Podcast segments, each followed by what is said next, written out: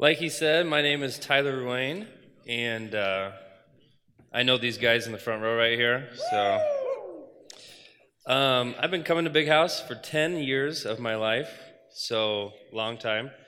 Uh, two years as a student, eight years as a volunteer, and not one time in those 10 years have I wore jeans to Big House. So I did it for you guys. It's a really big deal to me that I'm with you guys here, wore jeans.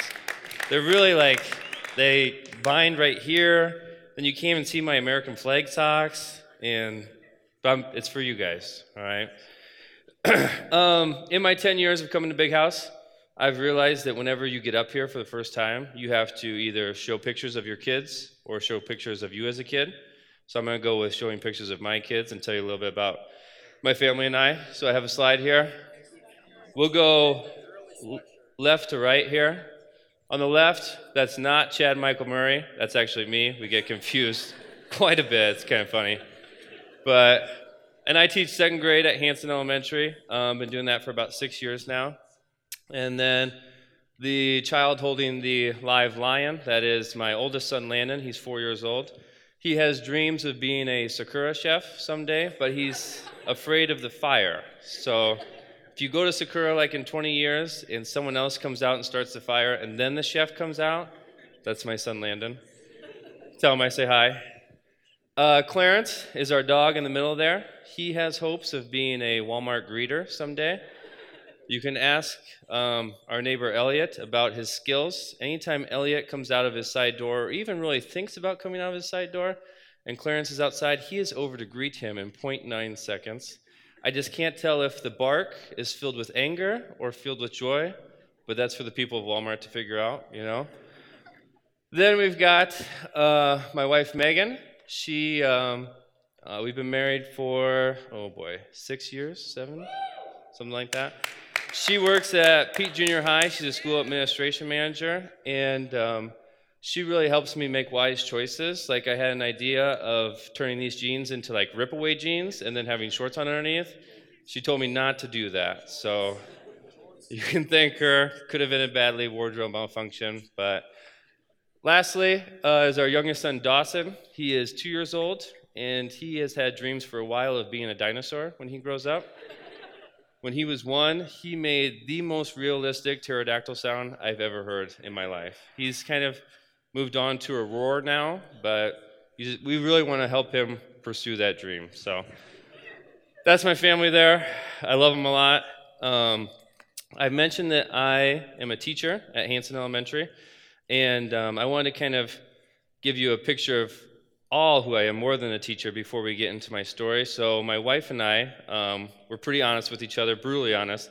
She helped put together this these list of characteristics that describe me. All right, so we've got giving, faithful, teacher, Christian, sarcastic, easygoing, judgmental, sinner, husband, patient, selfish, Maxxinista, funny, and father. I do love TJ Maxx.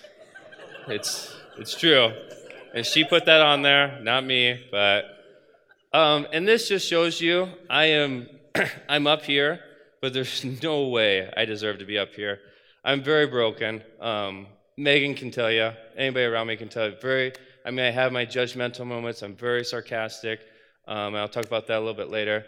And I love to shop at TJ Maxx. But that's a little bit about who I am, and um, hopefully, I'll give you an idea as we kind of dive into my story here. Um, selfish is up there, I believe. No. Yes, it is. Okay. And I really thought I was going to get to tell you guys my story. I was very excited. It's all going to be about me. And then I started putting the story together a little bit, and I found out that it's actually not the story of Tyler, it's the story of Tygus, which is actually Tyler, Megan, and Jesus. And it worked out because Tygus is actually my underground rapper name. So it really, I mean, God really has a plan all through it all. And you can check out my latest release that came out last Friday, Tygus. Um, a verse that really tells the story of Tygus. You hear it a lot at weddings. Um, it's Ecclesiastes 4:12. I think I have a slide of it. And it says, "Though one may be overpowered, two can defend themselves, and a cord of three strands is not quickly broken." The cool thing about the story of Tygus is when I started my Christian journey, where I actually was pursuing Christ, I spent a lot of my life not pursuing Christ. But when I started it, Megan, who is my wife, was the spark. She's the one who started the fire. She's been there through it all, and Jesus has been there through it all, trying really hard with me, but he was obviously especially there um, when I started. And now in our marriage, that cord of three strands is something that we work towards every day. And there are certainly days where we don't have Christ at the center, but it's something that we really try to live our lives by. So, this is the story of Tygus, all right? It started um, with me being born May 26, 1988. I have a mom and a dad, and a younger brother who is three years younger than me. Um, my early memories of going to church and faith life, or anything that I could come up with from those early years, involved me just trying to get out of church on Sundays. That was really the only time that I was around Jesus or Christians or anything that I knew of. And that hour was the longest hour of my life. And so I tried to figure out ways to shorten it. And sometimes we'd have to do church and Sunday school, which turned into two hours. Then there was like a 15 minute block. And it was awful. All right. So my first tactic was to fight with my brother to the point that my mom would get embarrassed and we would get taken out of church early. It was awesome. She was really mad after, really mad for like maybe a couple days. But I got out of church early. It was a great plan. Then eventually that stopped working. And so my brother and I got together, came up with a new plan. And before there were cell phones, people actually got up through like alarm clocks. And the fancy ones had radios in them. They were pretty awesome. And they were powered by the wall. And so we would sneak in to my mom and dad's room on Sunday morning, probably about an hour before they were to wake up. We would unplug the alarm clock and plug it back in, make it seem like the power went out. Great idea. They would sleep right through church. We wouldn't have to go on Sundays. It worked too for a few times. They literally thought the power went out. It was awesome. We didn't have to go to church. And then eventually we had done enough where they started to figure it out. And I think it was my brother who got caught, because I don't think I would ever get caught. I think it was him that got caught. And they were pretty mad when that happened as well. So that came to an end, and uh, I had to just deal with sitting through church. Those were kind of my elementary years. Then um, we got into junior high, and every junior high kid, according to my parents, goes through confirmation. So I was going to go through confirmation. I tried to explain to them that I think confirmation is when you confirm your faith, and that I didn't have any faith at that time, so I would be exempt from confirmation.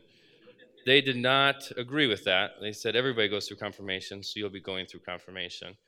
Um, I had some adults. I had a couple uncles who really tried with me. I had a great small group leader who was with me for all three years, made zero progress whatsoever with me, but came every single Sunday night.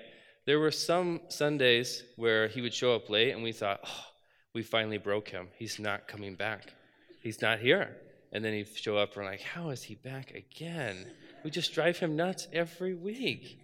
And he just kept coming back. And as I look back on it now, I kind of realized that he had he knew that God had a plan for him. God was using him to plant seeds in us. He knew that he was getting nowhere on a daily basis with us, but he was able to look maybe five or ten years down the road, and maybe something that he told us would stick with us. Um, I went out with confirmation with a bang. There's a culminating activity where you get to write a faith statement and you get to share it with a big group, a section of the congregation, not the whole, not like a Sunday morning, um, but some of the congregation. So I'm really good at reading people. I knew exactly what the leaders of my confirmation program, which I'm sure it was a great program, I just wasn't interested in it. I knew what they wanted me to write, and so I wrote exactly what they were looking for.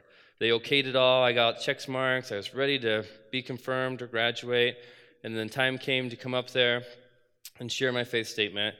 And I basically just turned the papers over and didn't read anything that was written on it. Explained to the congregation that I didn't have any faith. I don't know why I was up here. And that I really did not want to be confirmed. It was obviously a very disrespectful act that did not go over well with the leaders of the church and my parents as well. But I was still confirmed. So, still got it done because every junior high kid does it. Um, that was a little tough to recover from. I was in a lot of trouble for a while for that one. but that kind of ended my junior high years. And we move into high school a little bit. Um, my wife put together a nice little collage because I wanted to show a picture of me as a kid as well. That's uh, me in high school. Uh, top right, that's me doing the YMCA, I believe, something like that. I didn't have the letters going. And then graduation or headed to Hogwarts, one or the other in the middle. And bottom one, I'm really excited about prom. And that guy in the background does have a mullet. So we had a pretty fun prom party. But my high school years, before I talk about them a little bit, I've got to dive back into elementary. I tried to think of the first time that I was really mad at God. I didn't really know who God was, but I knew when things go wrong, adults get mad at God. He's the one that you're supposed to be mad at.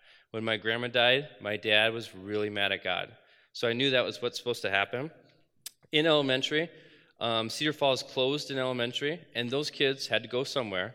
So they came to my school, and to make room for them, um, my fr- a uh, few of my friends, three or four really good ones, had to go to a different school. They redrew the lines. I was so mad about that. Um, I didn't understand why these kids needed to come to my school and my friends needed to leave. Um, I didn't want anything to do with the kids who were coming from the school that closed. I didn't want to have class with them. I didn't want to eat lunch with them. I just couldn't stand that they were the ones that took my friends away. Um, but two people um, were in that group. One was named Luke Patterson that came over, and one was named Megan Mackey. Those two names are going to help tell my high school story.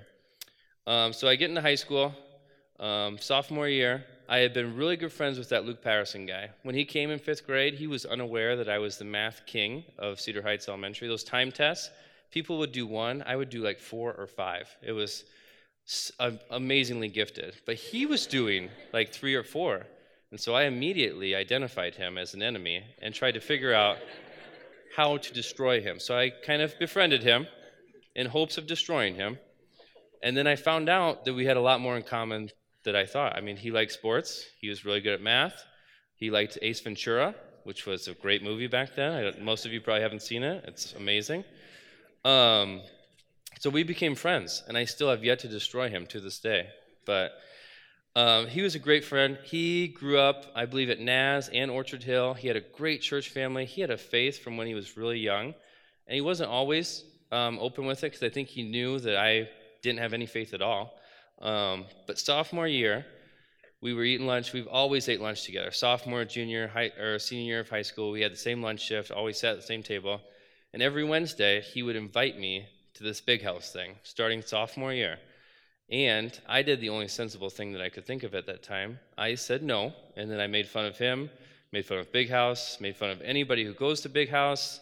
Um, that's just kind of what I did when I didn't want. I kind of acted like I was too good for Big House. I didn't need Big House.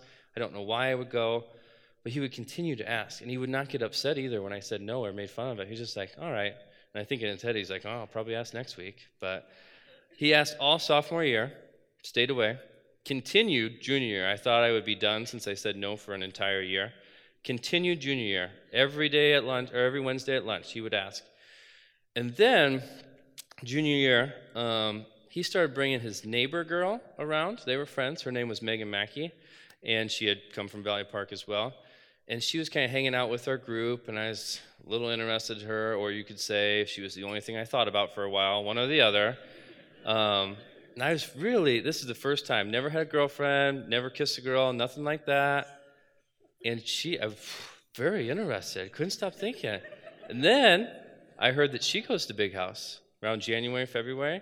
So I was kind of ready. He was like, one day, one day in February at lunch, he's like, oh, Tyler, do you want to go to Big House with me?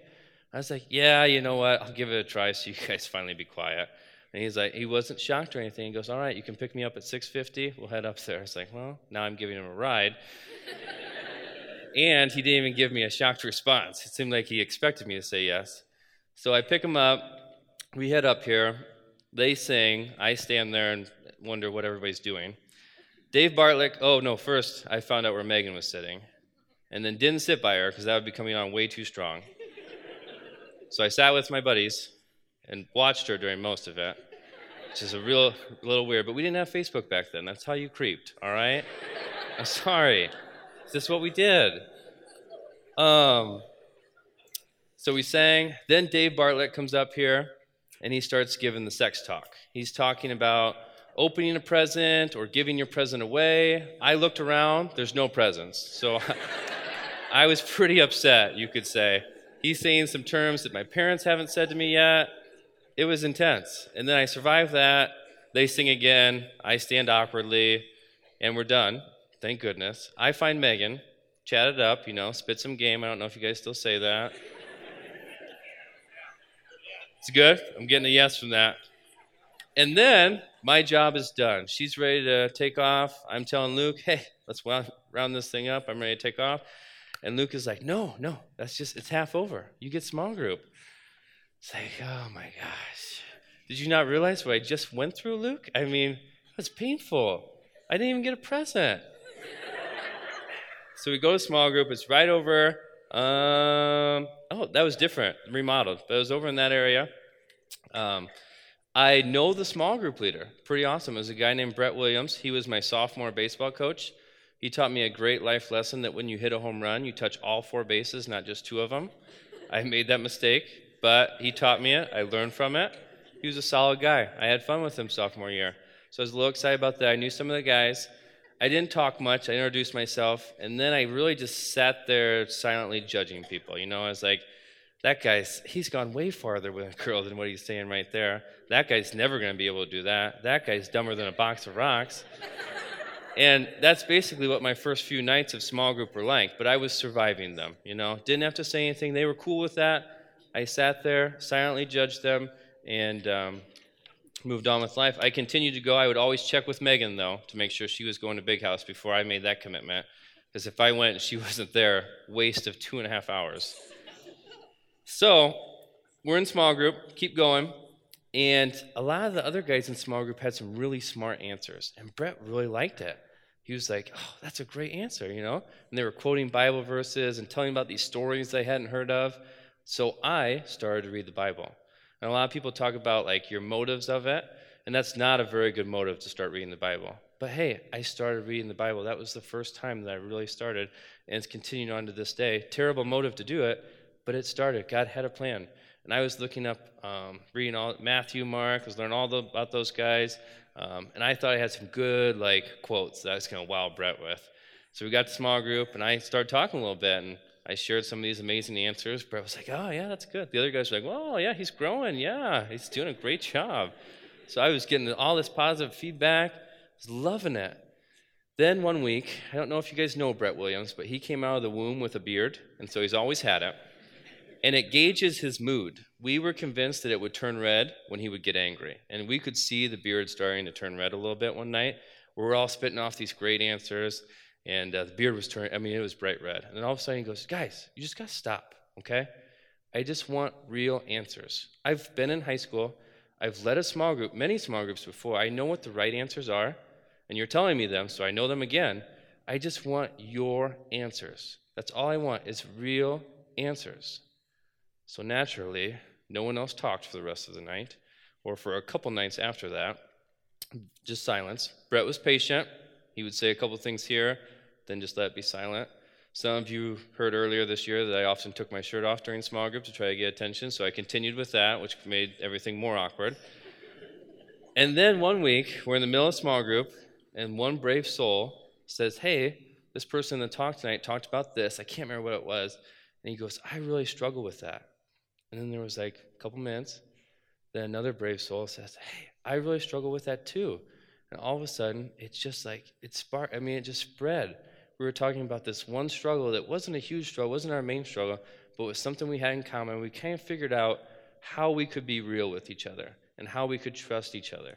And it just took off from there. Our small group only got better from there on. The senior year was one of the greatest years of my life. We were we had a great friend group we were holding each other accountable to not drinking. We were trying to um, keep each other away from girls and doing anything with that that would not be um, living the Christian life. We, we did this thing um, in the hallways of the school. You can be a Christian in the hallways of the school. I know I was shocked as well. Where we'd tell each other to bounce our eyes to keep them from doing lustful thoughts. We would read the Bible together in study hall because that's way better than schoolwork. I mean, who would do schoolwork in study hall?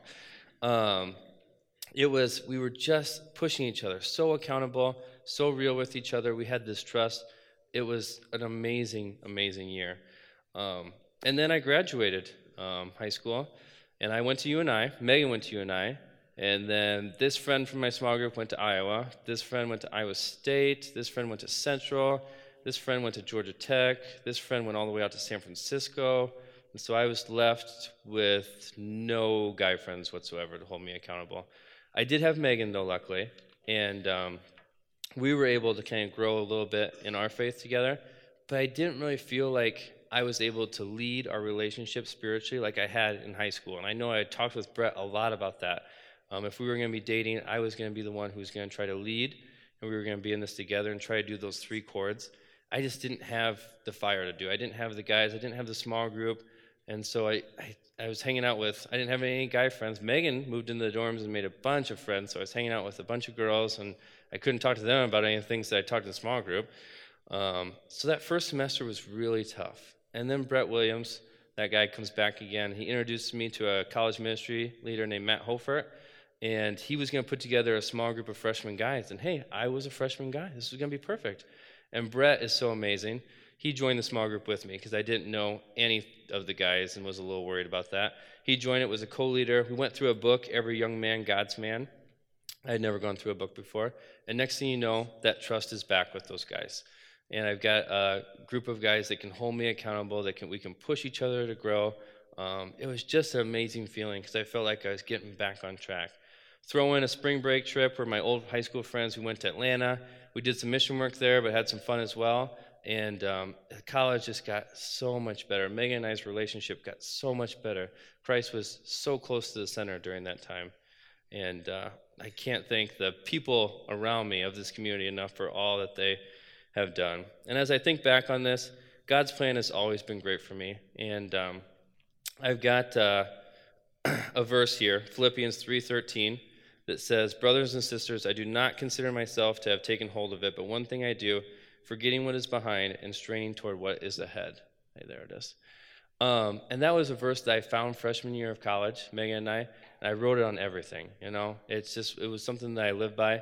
Um, no matter what doors closed on me, no matter who left, I was always going to forget um, what was behind and strain towards what was ahead. And it talks about the goal of glorifying God. And um, that's just a verse that's always been with me um, throughout. And God has had such a great plan for me. I'm going to close here with five lessons that I wish I would have learned in high school, but I've learned since. And it reminded me of this character from a movie, uh, Patches O'Houlihan. Anybody know Patches O'Houlihan? He's got five D's dodge, duck, dip, dive, and dodge. If you've ever played dodgeball, those are important. All right?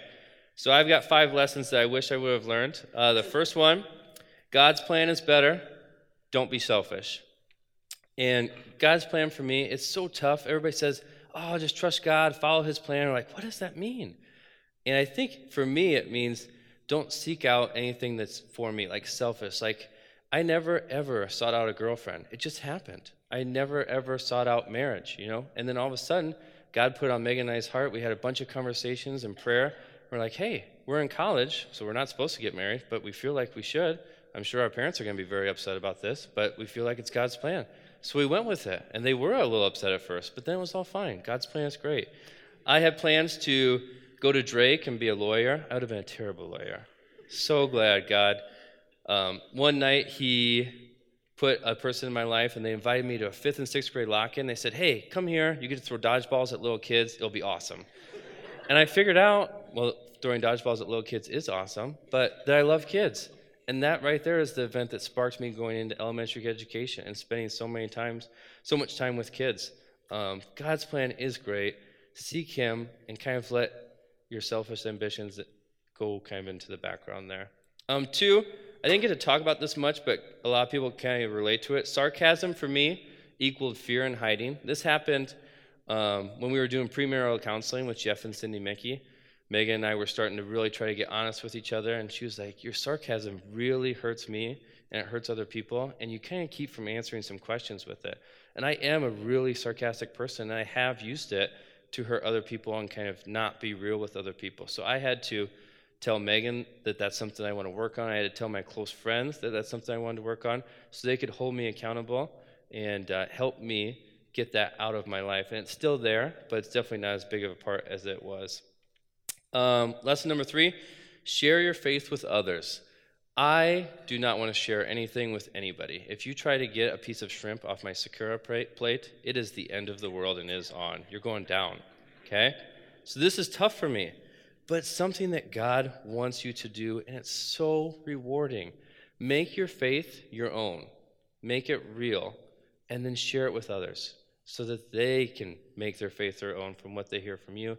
And that's what we're supposed to do here on this earth. We're supposed to help build his kingdom, and it happens when you share your faith with others.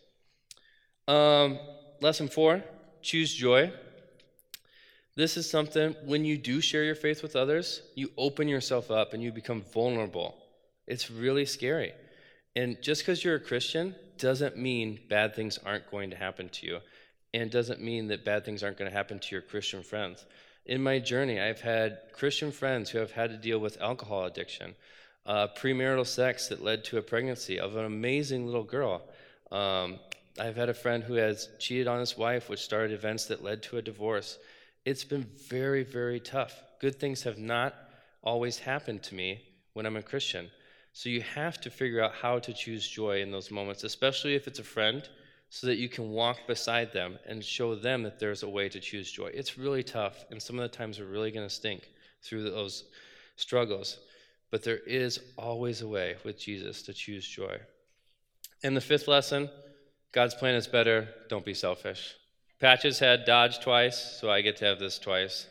Um, seriously, his plan is way better than mine. His plan, I'm sorry, is way better than yours. Um, try, try to put um, him first and really try to figure out what he wants for your life. Um, I'm going to invite the band up and then I'm going to pray. And um, I just thank you for letting me be up here. Uh, dear Jesus, I thank you so much for everyone in this room tonight.